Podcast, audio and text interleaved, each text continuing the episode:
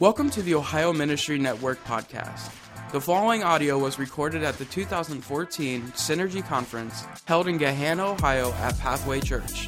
For more information, please visit our website, ohioministry.net. Okay, um, I think this is everybody's favorite subject, right? We've been hearing so many things going on about all of these um, new laws that are being put in place. Um, one of the things that I would like to start this off with is I'm going to go over what we're going to go over in the packet, which, if you'll go to the uh, page three of your packet, we're going to be talking about the definition of the law, changes to health care, the 10 essential benefits, metal plans, mandated coverage, exchanges and subsidies large group mandates and penalties, and additional fees and taxes. Now, um, the reason I put this packet together, and I wanted to make sure so I don't forget to tell you, I put this packet together because obviously the things that I'm going to talk about, some of them you're going to re- retain, and others it's going to be a l- little bit hard to understand everything at the at all at one time. So I brought extra packets if anybody wants to take back some uh, with them. I'm up at the front they're uh, behind the desk. I don't know. There's a desk up there, and I have them up there. So you'd be more than welcome to stop by, and I'll give you some. Um, let me begin by giving you uh, def- uh, the defining of the actual law. We have heard it to be called health care reform. That's how it first came out.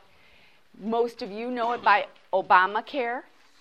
Um, but the actual technical name of this uh, law is the Patient Protection Affordable Care Act, um, or PPACA, you'll see it, or in this presentation, you'll hear me talk and I will be referring to it as the ACA. That's the Affordable Care Act. That's the, that's the actual name that out, in the, out on the market and out in the uh, society, that's pretty much now when we're working with all of these, what they'll call that. So when you hear that, that's what you're going to be able to relate it to. Um, this is probably the biggest change since Medicare and Medicaid back in 1965. This has been a major impact on our market and on uh, healthcare as we know it. Um, behind the scenes, as I get into this presentation, we're going to uh, basically go over some things. Kind of what I want to uh, go over here is the provisions that were put in place. You know, this law came in place on March 23rd, 2010. That's where everything started. So they, th- things kept rolling out as we were rolling along, they were putting these different provisions in, in place. Some of the provisions that were being added or set up um, a small employer, employer tax credit, which a small employer tax credit, quickly just to go over that, because this is the last year, 2014 is the last year you're going to be able to take this tax credit. But what this tax credit was for was um, uh, groups that had 25 or less employees. Um, they had uh, at least making an average of 50,000 uh, for each full-time employee and it had to uh, be that the employer was give, uh, pr- uh, paying 50% of the premium. Then what happened is, and there was a form. There's a form that you can fill out that you actually calculate out exactly these types, uh, types of information. And at that point in time, then it, it comes down and tells you what your tax credit would be for an employer. This year, it's, you'll get 35% of the premium back. Um, also this year, now prior to this, you were able to actually just do this, not have to go out to these exchanges, the shop exchange.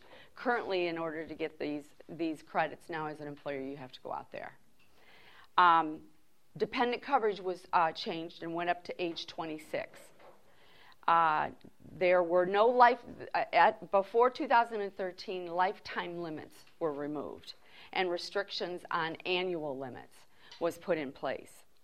There are also no rescissions. Rescissions were what that means is the termination of a benefit or payment retroactively. They can no longer do that unless there was fraud involved. Um, no pre existing for children. was started before 2013. Now in 2014, as of January 1st, 2014, this, this goes across the board for every plan individual, group, doesn't matter the size of the group, there is no longer any pre-X. Um, no cost sharing for preventive care services. I'm sorry. What is that, pre-existing? Pre-existing is something that you how it's how it's set up currently is if you were to go on a new plan. Um, anything that you were seeing, most of them are six months, and then you got to wait 12 months. So what happens is, is they'll look back. Let's say uh, uh, you didn't have any uh, credible coverage. Credible coverage was where you had care, you had coverage before. Let's say you didn't have any. What they do is they look six months back if you were seen for this particular condition. At that point, you had a 12 month waiting period for that condition to be paid. If you had coverage before, and let's say it went out 12 months, then you didn't have any pre-X. You, that wasn't uh, anything that they could charge you for or not pay on. Uh, now, there, none of that is going to be in existence at all any longer. Um, no cost sharing for preventative services. I go into quite detail as we move forward over these about the preventative, and there's a reason I do that. But also now you'll have a list of what's covered under preventative with no cost attached. Um, the appeals process was changed.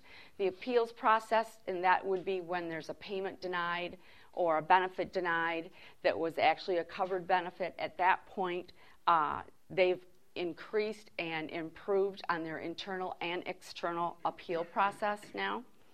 Um, a big change that came out was no reimbursement when people had HSAs. I don't know if any of you, if you all know what HSAs are, but what HSAs are are health savings account.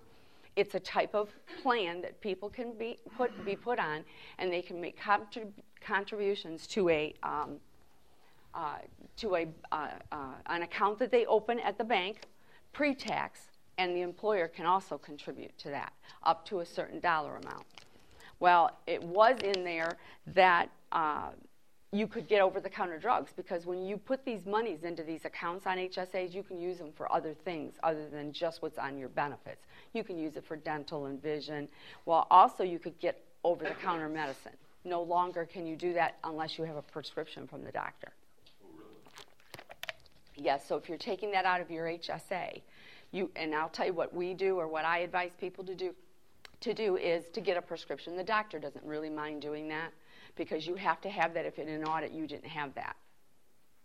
Are HSAs only instruments of insurance companies' plans? No, HSAs do go under. Oh, I, I thought you said group. What did you just say?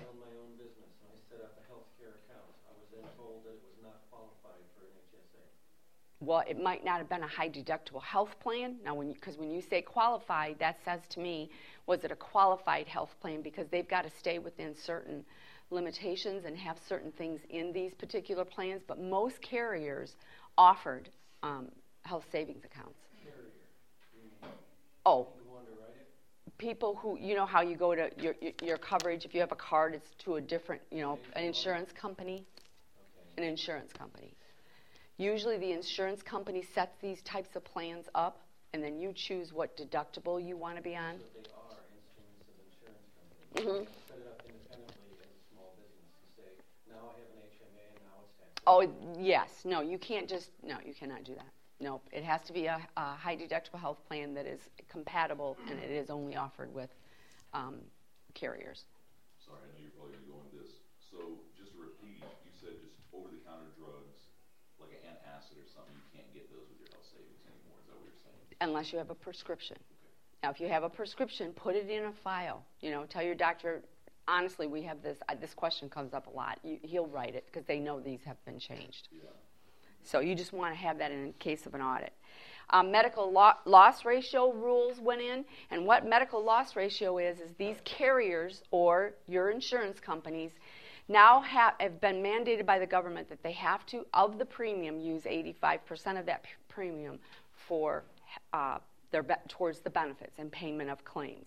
If they do not, they have to refund. And what they kind of do, we just went through this. Um, they take it uh, as a pool of business, and at that point, then they average it to see how it how it works out for a, a particular group, and then they they give the monies back if there was an overage.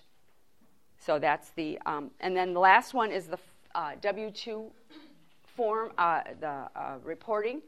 What that is, that was only for 250 size groups.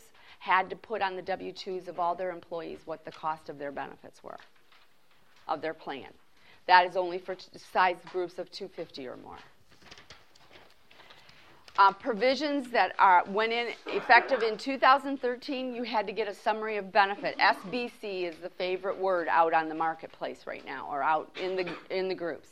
Every group now i don't know if, if you guys have insurance through a group but you usually get a summary of benefits and it kind of just tells all your benefits and how they're structured. Well now the government and, th- and you have to see this. This is very i think it's harder to read myself but it's uh, it's you got to do it in their format with all the what they say and how you just plug in the different amounts depending on the plan that you have. So those have to be handed out. That's part of the law now. Whenever you renew. Or we have to do that. The carrier does not do that, correct? Um, no, actually, the carrier does provide those. Yes. Now, usually, what I do with my groups, the carriers do have them, but I always put that when I'm renewing a group. I always put that in their packets because it is actually technically the employer's responsibility, so that's kind of why I do that. Um, again, no cost sharing, but this was added be- preventative benefits for women. Uh, there was an increase in Medicare tax. Uh, whistleblower protections, and what that was is when somebody went to tell something that was not uh, legal or not supposed to be being done or not compliant. There's now protections for people who turn that in. Um, Patient centered outcome research institution fees. I'll go over that later towards the end, telling you what these fees and taxes are. And then a notice of exchange. The notice of exchange is actually the employer's responsibility. I also, oh, she's gone. I also provide that to my um, employers. But what that is, is that now has been that you have to notify all your employees that there's an exchange out there and tell them if your plan is affordable and um, minimum coverage. That is an employer's responsibility to tell the employees. Barb, can you share regarding that whether that's if they provide group health insurance or not?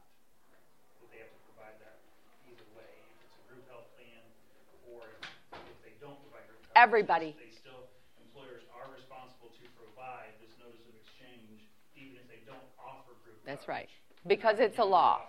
Yes. And another reason is then that's the way the government looks at it as everybody is being informed. Because later in the presentation, we're going to talk about the mandates. So there are penalties if people don't have insurance that's going to roll out. So that's the reason for um, sending that out. Um, another thing, another law that changed was the FSA. The FSA now changed um, its limit, which is $2,500 a year.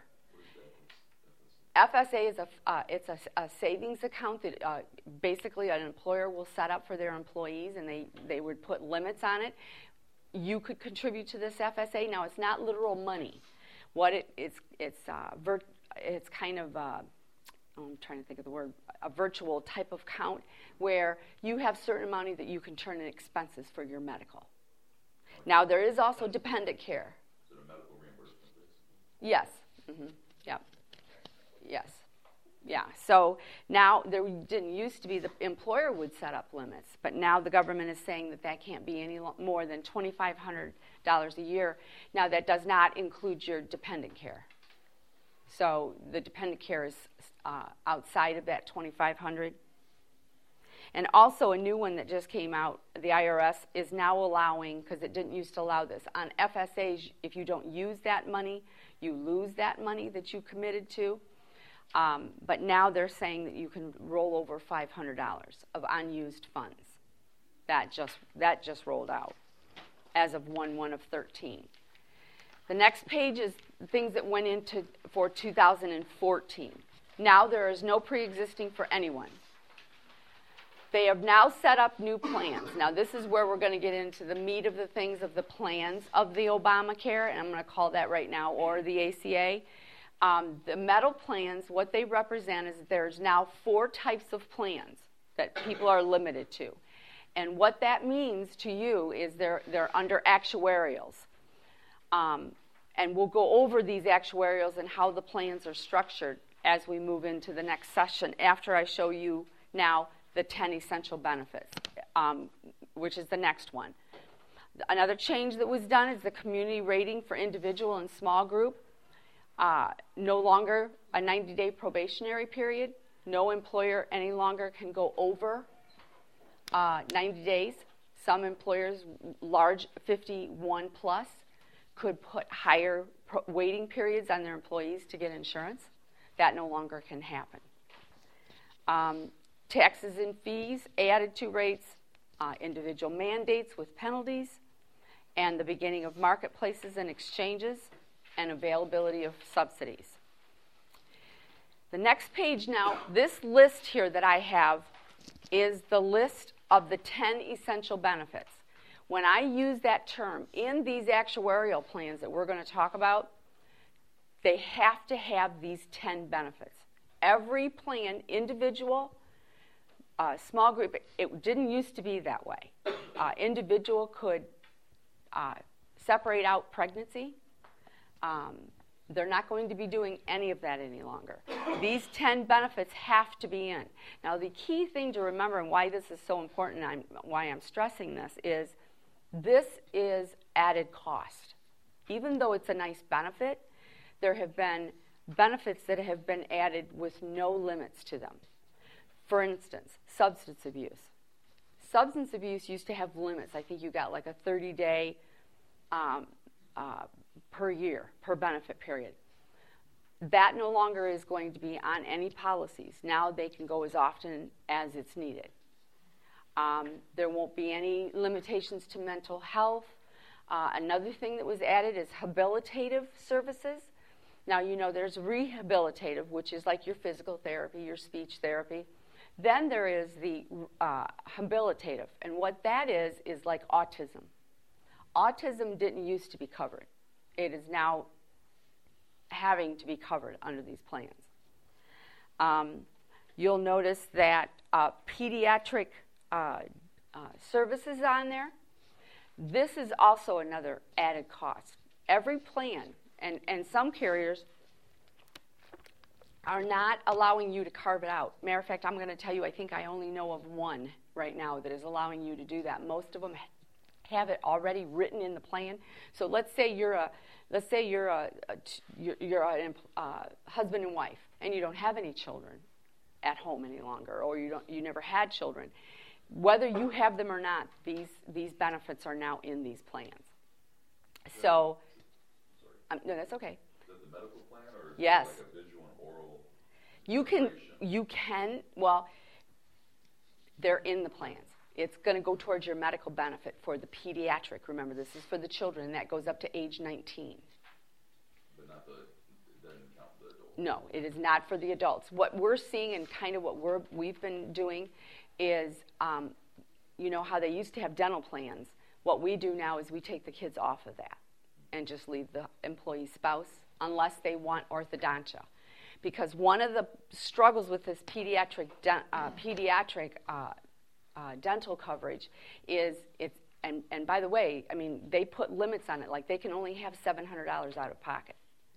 So that's added cost when you're looking at that. That's added costs that are being put into the plans. Um, the only thing that is uh, I find could be troublesome is they do have orthodontia on there, but it says only uh, subject if it's medically necessary. Well, the thing of it is is they're saying that they're mirroring the medicaid how they've got it set up for medicaid children. And right now under medicaid that's very hard to prove that it's medical necessary. It's usually like somebody who has a um, um, cleft palate. Um, so it's kind of hard. You don't see very many medicaid patients getting those types of benefits. So this is something that has not been made clear yet.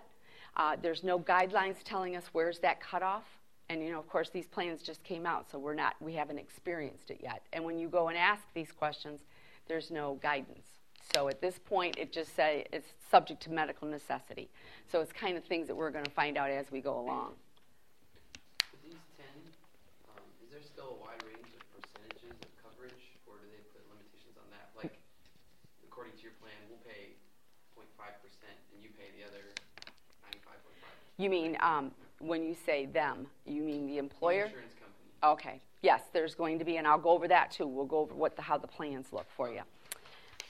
Um, now here we come into, and I, I you're going to see I went to great length to put in a lot of, um, for two purposes, a lot of uh, preventative benefits in the next few pages. And the reason I did that is because, first of all, I thought it was kind of a nice list for everybody to have, but I also wanted you to see all that's been added to the plans. Now, there's some things that are, were already in there, but there's a lot that was not. And because of that, even though it's a nice benefit, and the reason I'm driving this home is because of the cost. That's, that's a big point. Now, if you'll see the first one, women health, okay, it's just like an example of her. There's no cost on these any longer. No sharing of any costs, like you just said. You know, they're going to pay a per certain percentage, and you pay a certain percentage. When I say when I say no cost sharing, that means on your part, for you on the plan. If you turn the page, we have preventative care for women. Um, if you'll see on there, they've added like breastfeeding support, supplies, and counseling.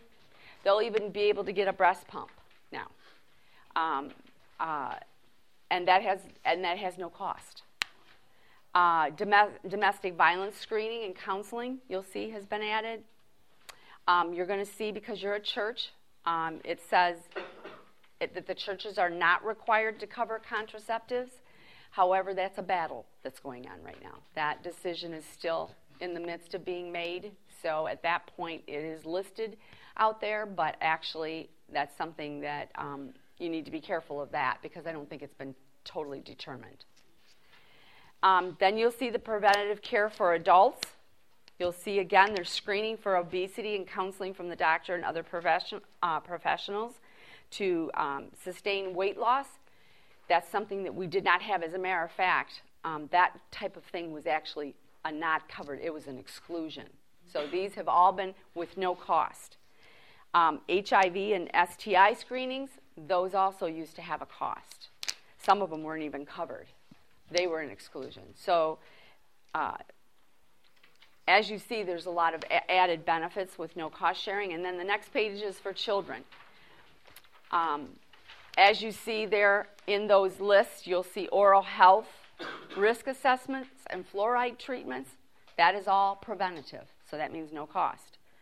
Um, you're going to have uh, vision and hearing screenings. Uh, you'll see there's autism for ages 18 uh, to 24 months.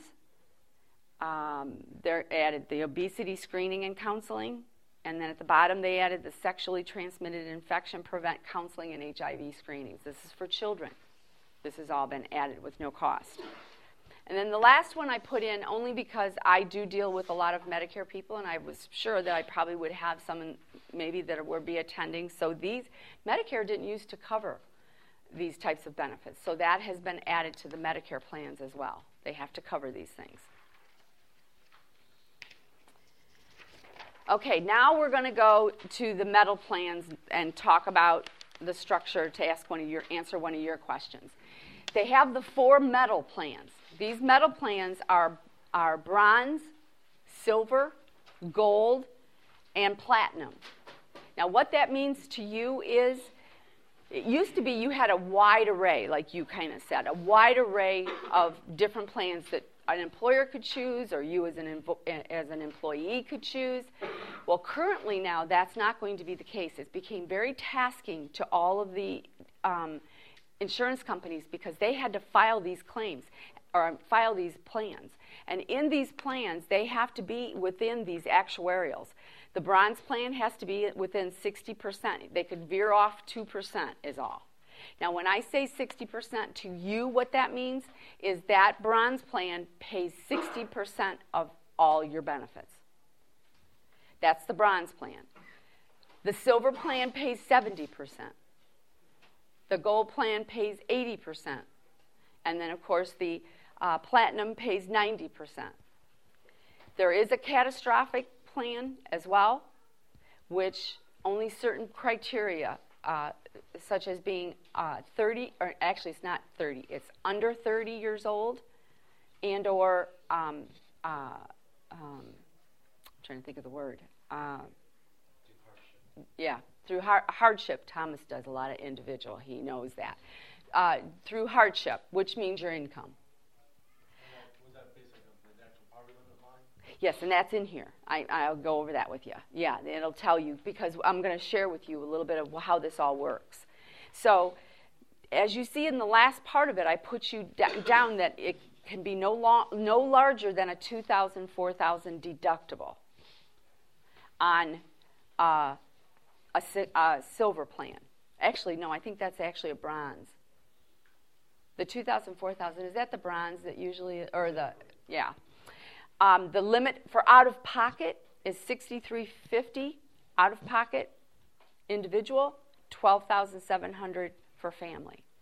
Now, one of the things that I want to side note on here, you know, it's looking like this is really good, this 60% and the 70%. I'm kind of going to put a personal comment here.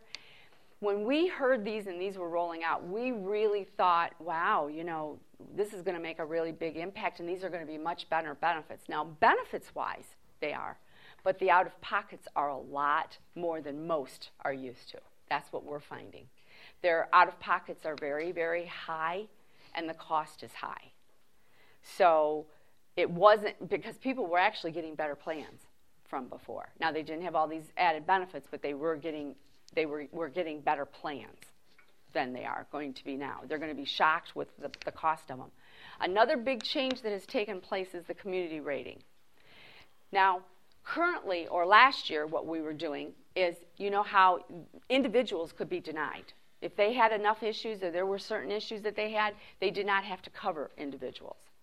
The reason for that, of course, is there's no pool to take the risk. And what I mean by that is if an individual had a condition that was a high cost, there's not a, there's not a group of people that are, that are buffering that cost.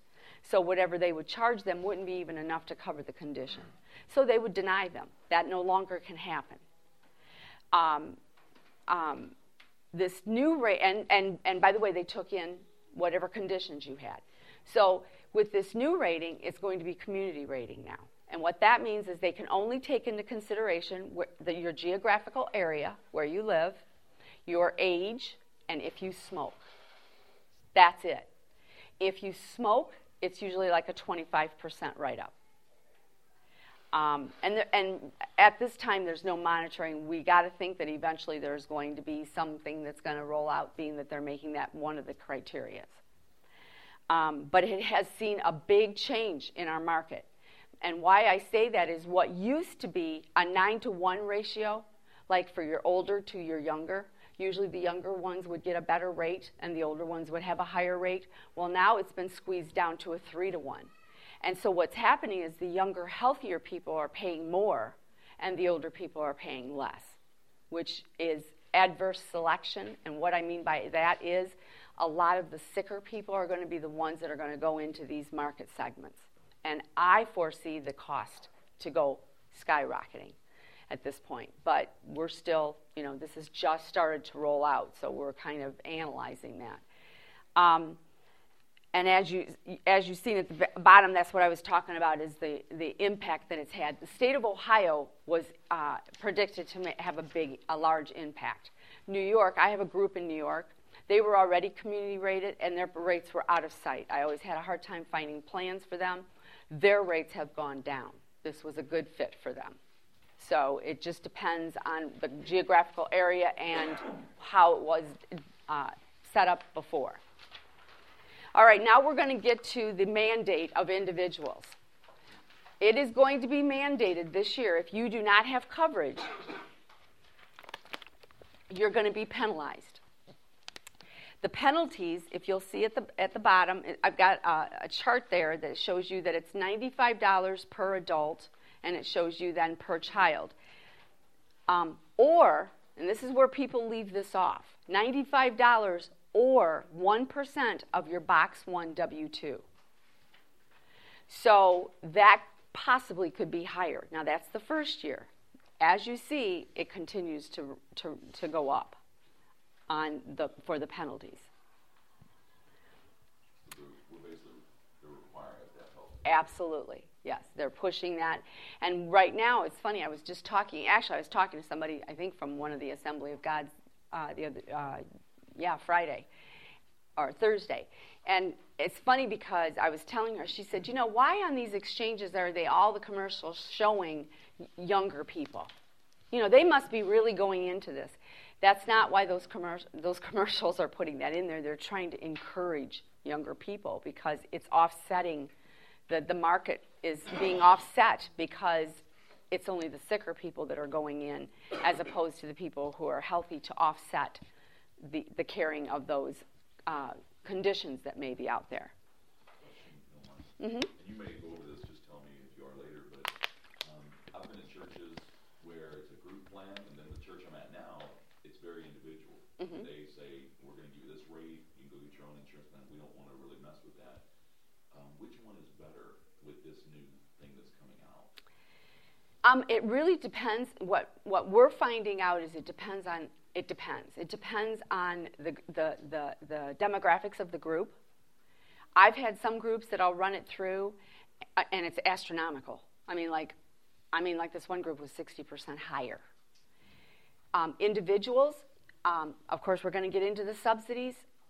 The thing about the individual and going and getting your own is these things are not pre taxed. What you're paying, you may get subsidies and you may be eligible, which is what I'm going to go on right now. You may be able to get subsidies when you go onto the exchange. Here's just a thought that I am telling my groups and telling my people when we're making these decisions. Remember something this is just rolling out.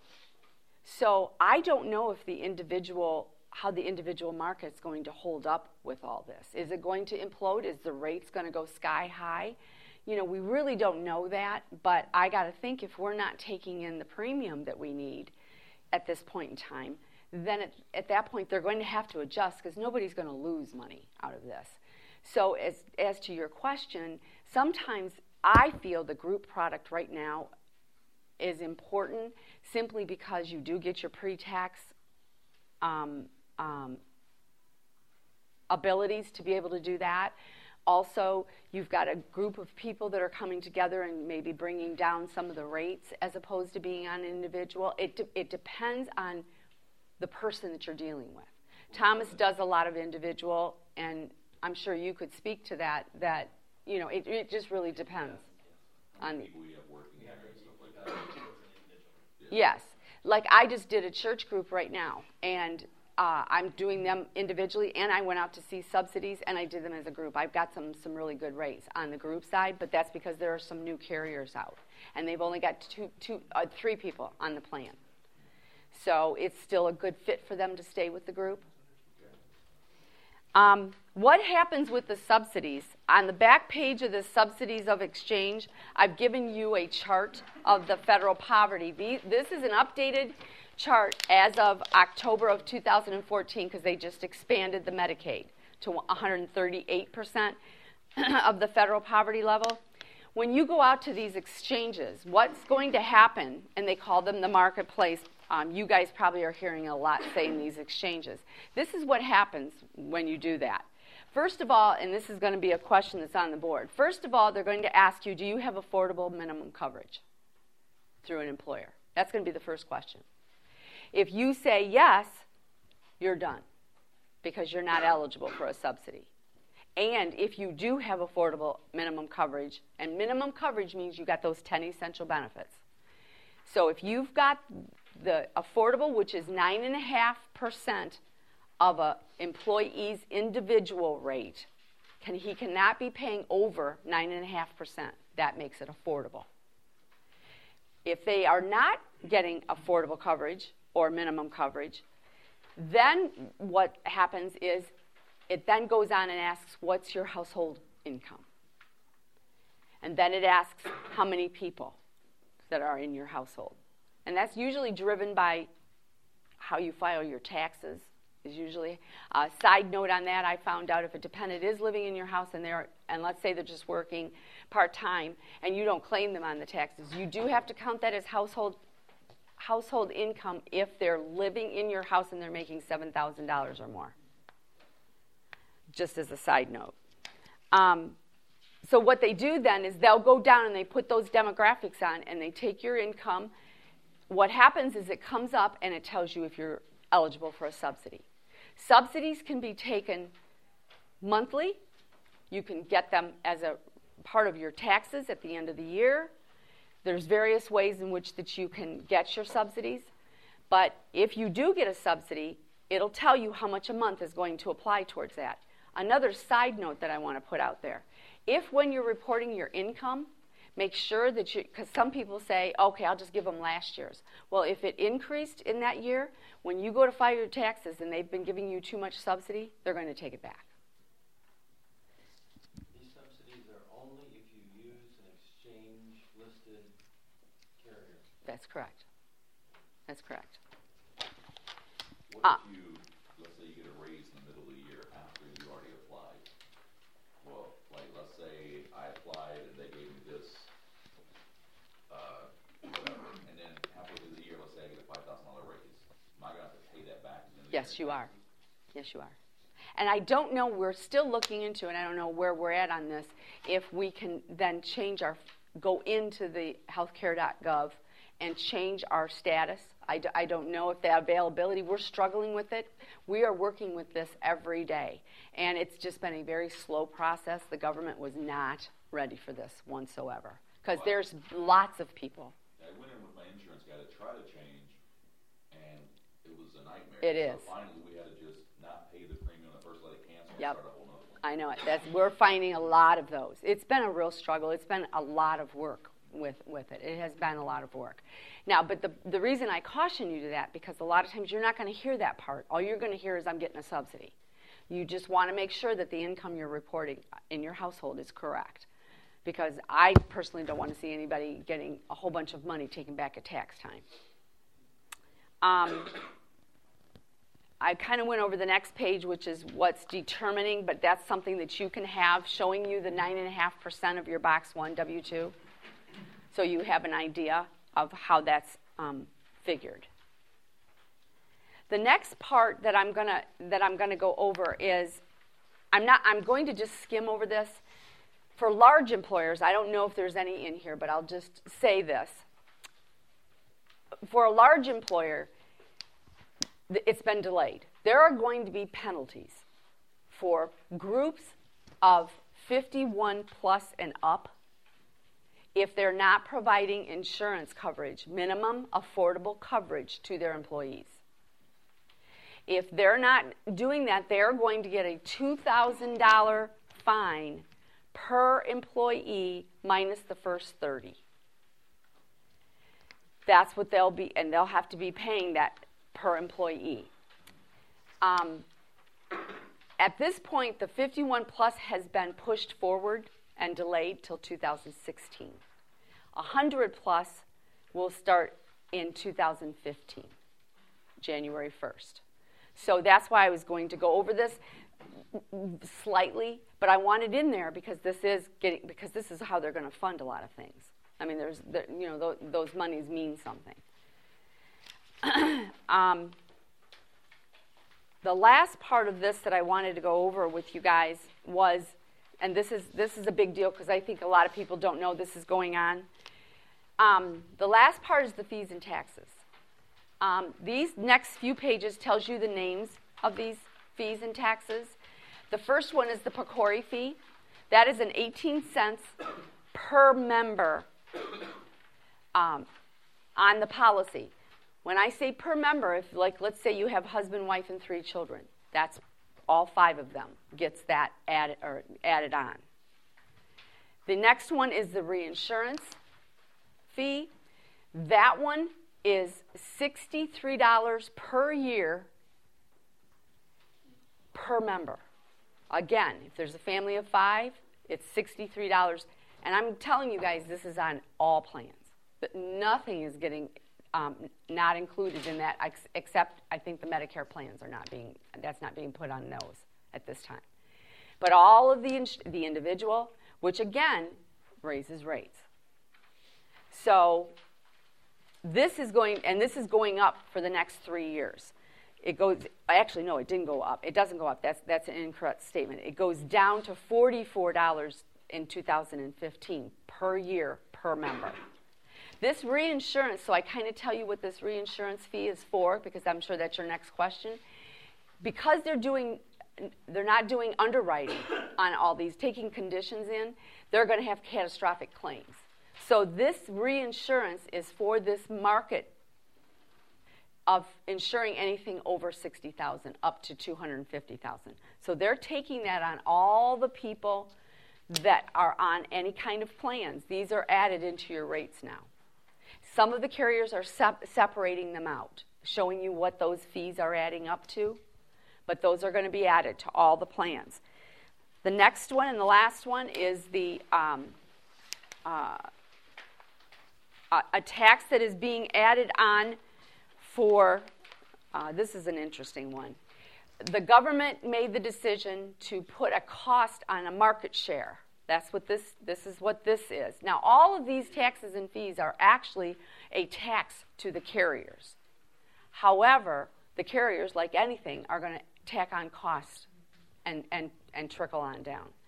This last one is the government has put a, a, a market share of $18 billion on these, for these, they're saying as far as how it's going to do out in the market. So what happens is, and is that it's like taking a pie. If a carrier has a certain percentage of that market, that's the percentage of that 18 billion that they're going to be billed so they're passing that down. This one does continue to go up um, over the next few years, actually.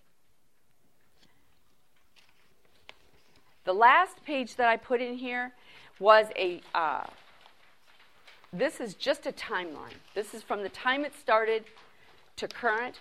I just wanted everybody to have something that they could actually, if they wanted to, to help them understand along with this packet. This is just a timeline of, of what the government has, has put out there for us to do.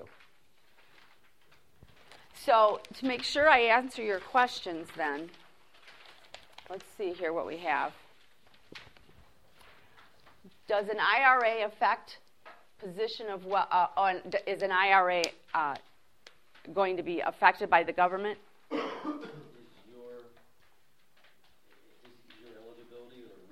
In other words, does that get put into your income when you're when you're reporting it? I'm going to be very honest about this one. I'm not sure, so I do not want to answer you incorrectly. But if you'll leave your name, I will definitely. And if you got an email, I'll definitely find out when I get back to the office because I don't know. Does it? Typically, the distributions um, would, as long, are typically taxable. The taxable portion of the distribution would be count towards the eligibility for any subsidy. Can you repeat that for quiet purposes? Repeat. Oh, if the part that you take out of your IRA and it's taxable, that would be counted as income towards any subsidies figuring that you would be doing. Okay, if your income drops while your IRA is maintained, so that your income will put you into a poverty level, can they say, no, you got an IRA, you're not, you're not No. getting a subsidy? No, Okay. No. That was, that was yeah, no. No. And remember, there was something I told you. Remember when I told you you go out there and you actually plug in all these numbers? If you come up with your, the, the new thing right now happening is, is when you go out there and your income is, is below, it spits you right over to Medicaid now. Immediately. It's kind of a mess because there's so many of this going on. So they've seen a huge influx right now. It won't, and, and by the way, another thing is if you have children, the children, this is another important thing. You could have a family, and in that family there could be two children. If that's a certain percentage of your income, the parents could go on and get a subsidy, but they'll take the children. We've had this happening a lot. They take the children and put them over to Medicaid. Is that good or bad? It depends on the person. That's what we're finding. Some people don't care, some people really care. Yeah, that, that's, that's what they did with us. So it's like an automatic thing. It is an automatic thing. It, it threw us because we were never told that, and it was and it was a mess too. Everything was worried because they didn't know if they were going to have coverage. So, uh, other sources of information. I don't remember what that meant. Oh yes. CMS.gov is a good one to go out to. Is there like a third party, I guess, where that's more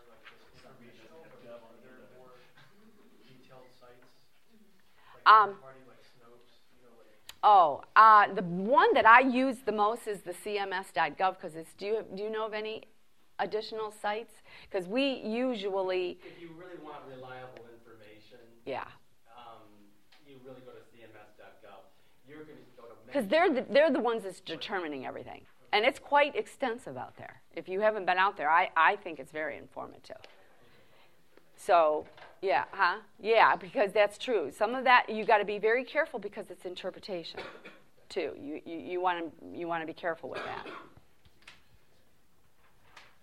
Options other than ACA. Okay, that's something that's a, that's a very good question too. Um, it was going to be where, as of October for January 1st, you were going to be forced to go to the ACA. Well, if all of you were listening to the news, what happened was everybody started screaming, saying, "Okay, Obama, you told us that we were going to be able to keep our plans." and now you're making us go to these ACA, these new rates. Well, what happened was is that um, he then made an executive decision and said now they can keep their plans. The trouble with that was a lot of the carriers didn't file those plans, so you never had an option. So now they don't have those plans. All they've got is the ACA. But right now, like I moved a lot of my groups to an early renewal, district being one of them, trying to give them the advantage of not going into the ACA. So I moved them to a 12 1 to give them another year. Well, right now, there's been another decision now been made. They're going to allow you to keep the plans for another two years, maybe into the three. However, what we don't know is what about these carriers? Are they going to have the plans? There's some of them that kept them. I mean, you've got what? So I, you understand what I'm talking about? When you file a plan, you've got to go to the Department of Insurance and actually put the plan in. They've got to approve it. That's why there's and your rates, and then they have to stay that way. You can't change them, or you'll have to refile. So carriers have to. Matter of fact, they're doing. They're starting on that right now for next year's. So yes, by the way, I don't know if I said yes, the, but if you if you don't have the old plans and you've moved, no, then you do not. Once you move, you're done. Does does VA coverage qualify? Yes. Uh, what about the, what about with actual family wise? I can't remember, I haven't, I haven't, I haven't been out of service since two thousand one, I haven't used my VA coverage. And I'm worried about, once I, once I get, my income, my, I'm changing jobs, and get a major pay increase between my, my uh, former job and my new job. I'm probably gonna have to go in and, go, and I'm, I'm currently on Medicaid, cause I'm under the actual, under the poverty guidelines. So when I get a new job, I'm probably gonna have to go into the C, CSEA, but it would be better for me to try to go for the VA coverage instead. Now you've worked with some VA people. How does that work for them? Well, it certainly it counts as a um, credible coverage. Yeah, that's what I thought. We have to sit down and review your option and see if that's the best option, but it certainly can be considered. And certainly, if you, because you've got my card, if you need that kind of help, we have those abilities to do that for you and give you, and we're very good about, we just give you direction. I mean, ours is not about, currently have a family of seven, that's a lot. five kids and two adults. yeah, and see, that's something that we would have to go over your individual uh, demographics. Correct? You don't know of anything that's just a pat direction for him. Yeah, we have to review, ask some questions of you to find out. But that is considered coverage. So obviously there are different companies giving different, offering different packages or whatever. Um, if they have to all, you know, meet the same requirements and obviously they have to, they're not gonna swallow all that cost themselves, so are all the rates pretty comparable? Oh, you mean t- as compared to what they were? Well, I mean, like, are the plans really that different? Oh, yes, very different. I I was shocked how different. I mean, they've put in these. Um, they're a lot more out of pocket than I was surprised at this. A lot more out of pocket than people have been used to, and the rates you have to go into these higher deductibles to afford it. I mean, seriously, they're very pricey. Now, the thing of it is with that, it, it depends on the demographics again, because we're finding that younger people could pay more. Um, and even with groups, it depends if they've been a sick, sickly groups and their rates were high because of their conditions. Now that's not taken into consideration. That's why it's not just a complete answer, but I'm telling you, like we're getting now, these are the new plans that I've never seen before. You have three office visits, and then after that, it's subject to the deductible and coinsurance. We never used to see those on plans. I mean, it's they're just they're they're set up very differently, and you don't have as much selection. That's that's a problem for me because when people are moving, they want to keep as close. We're trying to keep them as close as what they had. It's very hard to compare these plans right now. And with health savings accounts, you even have less of a selection. Yes, you do. Yes, we're finding that big time. We're not even having a, tw- a, a 2500 uh, deduct. That used to be a famous HSA, 2500, 5000 embedded. A lot of them are aggregate. It's very hard. We've got one company that we've found that does the embedded plans. Em- embedded, I'm sorry, I'm using terms. Embedded means that when you meet the first individual meets the first, like if you got a $2,500, $5,000 deductible plan, the member who meets 2,500, there starts paying out, as opposed to going to the whole 5,000. Most of these plans are now the 5,000. I mean, it's, it, that's just how they're being structured. Did I see somebody raise their hand over here? Okay, because I didn't want to. Was it you? Okay. Um, right now, if I have health insurance through my employer, and then if I lost my job, um, is there a certain time that you?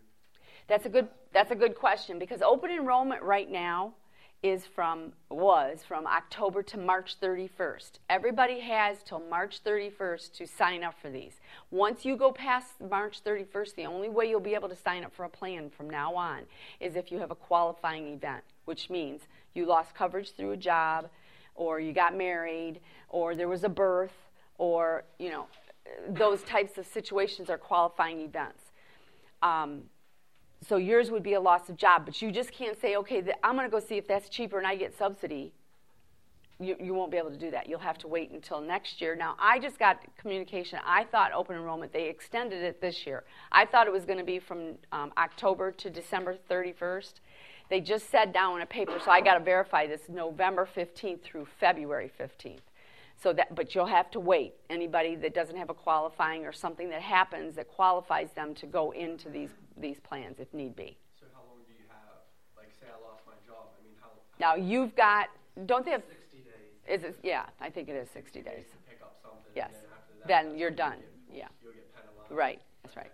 So Oh, and by the way, you can go three months. I just thought of what you just said. You can go three months without coverage, without getting a penalty.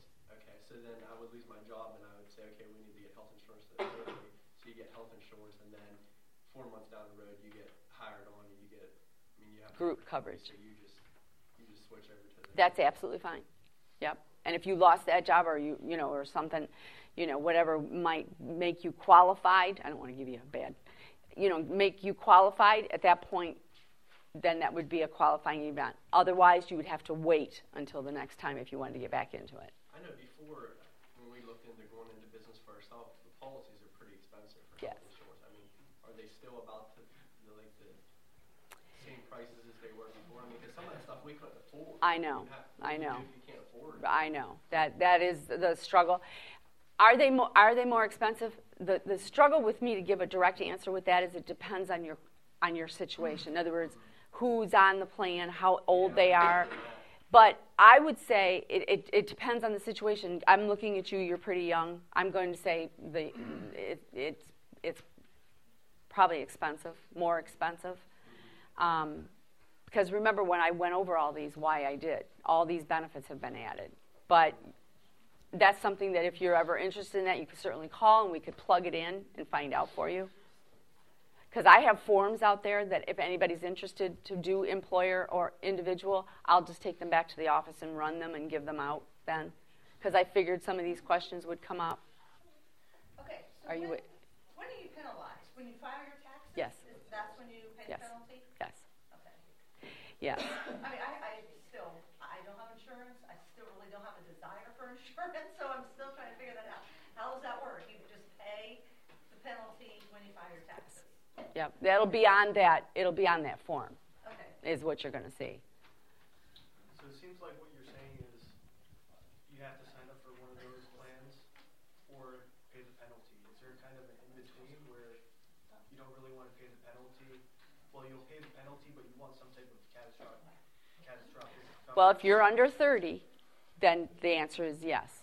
You can go on that. And they're pretty cheap, aren't they, Thomas? They're like 135 or something like that. Uh, it's based on the county, but typically about 130 to 135 dollars a month. So if you're over thirty and you still want just catastrophic and pay the penalty, can you still do that, or, or some options? Now say that again. Can you do what? So if you're forty, Uh-huh. you want catastrophic, but you want to also pay the penalty and not pay the higher rate for the insurance premium, could you do that?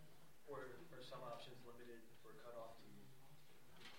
So if you're like 40, 50 and you're healthy, you don't need the insurance, but uh, you're, you'd rather pay the penalty, so you just get catastrophic, or is that option cut off to you? If you've got the catastrophic, if you're going to pay for the catastrophic, this is why I'm listening so intently. Your question was, can you have a catastrophic plan and pay the penalty if that's the way you want to go? If you have a catastrophic plan, that eliminates the, the penalty because you have a plan. At any age? Not if you're o- over 30, no. The, there is a, um, They still cover you over 30 is what I'm asking. Do you still have Oh. an option to have that, or if it's in place already, you know. It, that's a question I have. It, you, you do lose it, but as to when you lose it, uh, yeah, we don't know if it would be the I'm not year. sure as when you lose it. So the But you- insurance company doesn't even have the option to give you that coverage if you're over 30? That's correct. That's And correct. If you're on it and you're 29 and you age into 30 plus, um, you do lose it. So just it's don't not penalty. immediate, but I don't know when. Wow, to be seen. Did you have a question? Is there anybody that's exempt based on religion or from the plan at all? At this point in time, no, not for religion. It's the law of the land at this point, and I know what you. Basically, the Amish or pretty. The Amish, there's, it's, the answer is, there, most, for most people, no, there is no exemption. There, but there is some exemptions in place, but they're very small. And yeah, and they're very hard to to accommodate and get those approved.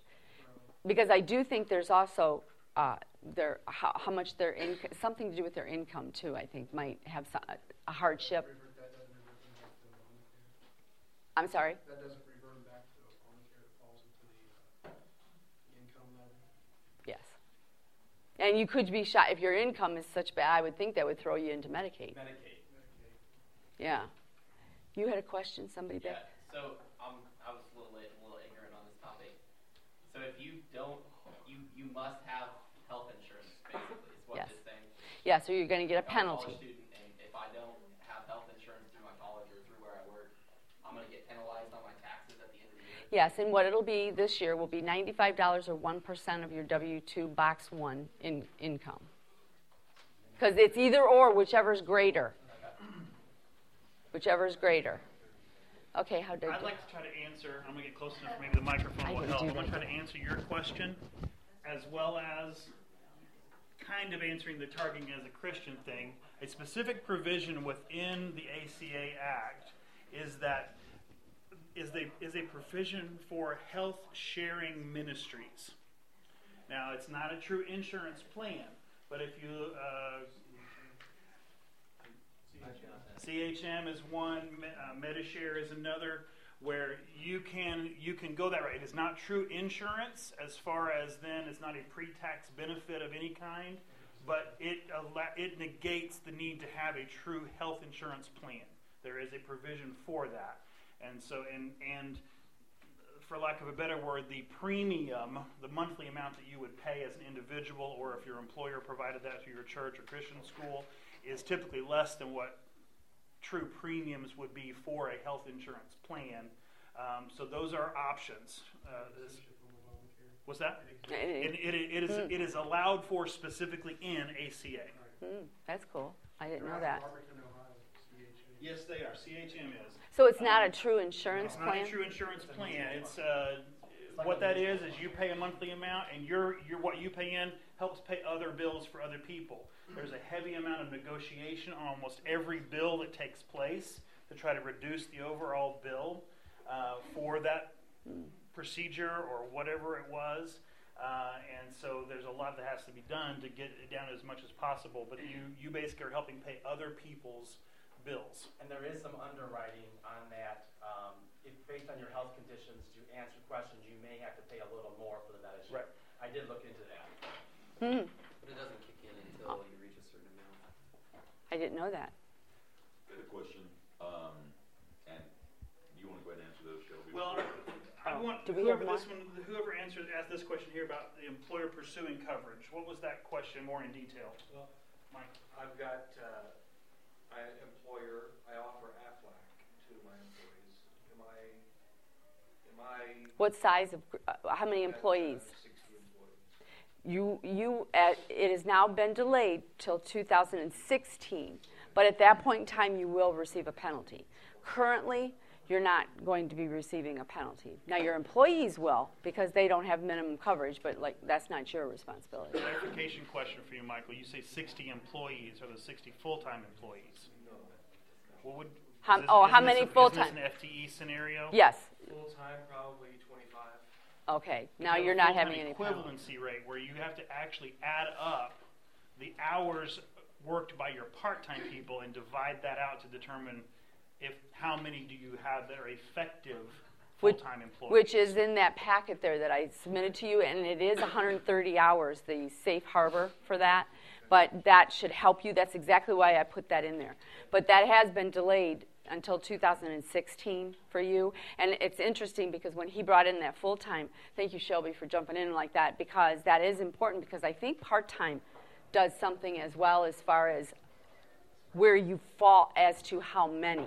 Because some groups could actually fall in two different the both categories. They could get the fine but they're going to have the benefits for the uh, the under 51 so that's definitely something and if you need help with that you're more than welcome you know to give me a call